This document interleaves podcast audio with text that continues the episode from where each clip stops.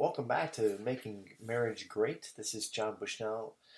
On this podcast, for five minutes every day, I try to give a nugget for men to live a godly life, to have greater marriages, be better husbands. Maybe we'll do a section on better dads as well. Right now, we've been looking at spiritual health and 10 questions to ask ourselves to sort of gauge our spiritual health. And I want to uh, go to scripture today and tomorrow probably and look at one real quick passage and sort of talk to myself, if you will, about how am I really applying this to my life. And for you gentlemen be thinking about, regardless of where you are in your walk with God, here's a really good one that we need every day. It's from Romans chapter 1. For I'm not ashamed of the gospel, for it is the power of God for salvation to everyone who believes, to the Jew first, and also to the Greek. For in it the righteousness of God is revealed from faith for faith, as it is written, the righteous shall live by faith. So let's just take that apart a second. How does this apply to us as men, as men of God, or men that are trying to walk with God, trying to be good husbands, trying to be good dads, in general, be good men, good godly men? And so, one thing that it speaks to me is that there's a great power that we need every day, and it comes from the gospel.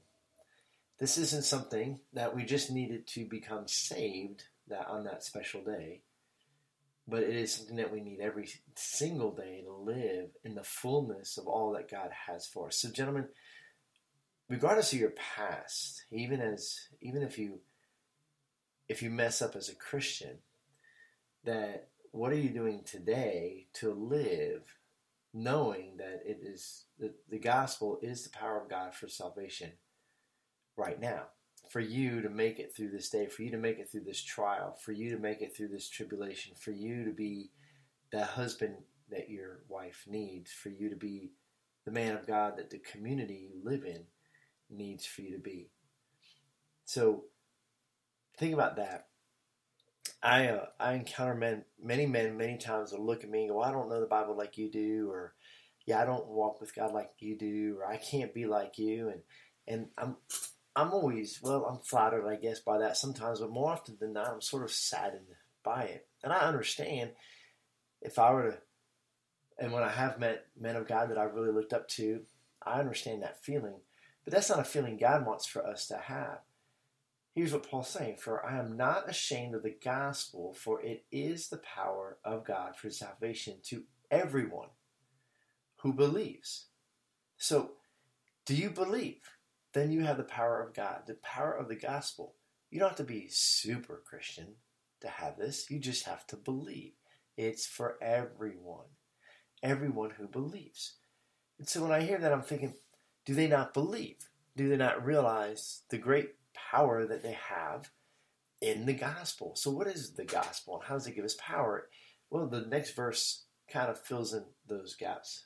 In verse 17 of Romans chapter 1, it says, For in it the righteousness of God is revealed from faith for faith. So, you have this faith that God has given you, and in that faith, God has revealed to you his righteousness and his righteousness covers you so that you can go before the throne room of God, the throne room of grace, and present your petitions, present your prayer requests, present yourself before God.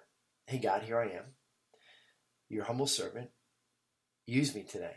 Help me today to be a better husband. Help me to, to serve my wife. Help me to cherish and love my wife more. Help me to live in the full power of the gospel of my Lord and Savior Jesus Christ, that I may glorify you by being a better husband, by being a better man of God, by being a better neighbor, a better man at work, whatever it might be. Why? Because you live in the righteousness, that you live by faith. The righteous shall live by faith. If you are righteous, you're living by faith. You're a man of God. It's been credited to a British Parliament guy from a long time ago, Edmund Burke, is credited with this thought, and I'll pick this up tomorrow. The only thing necessary for the triumph of evil is for good men to do nothing. So let's think about that, guys. Tomorrow we'll talk more about that. God bless. Have a great day.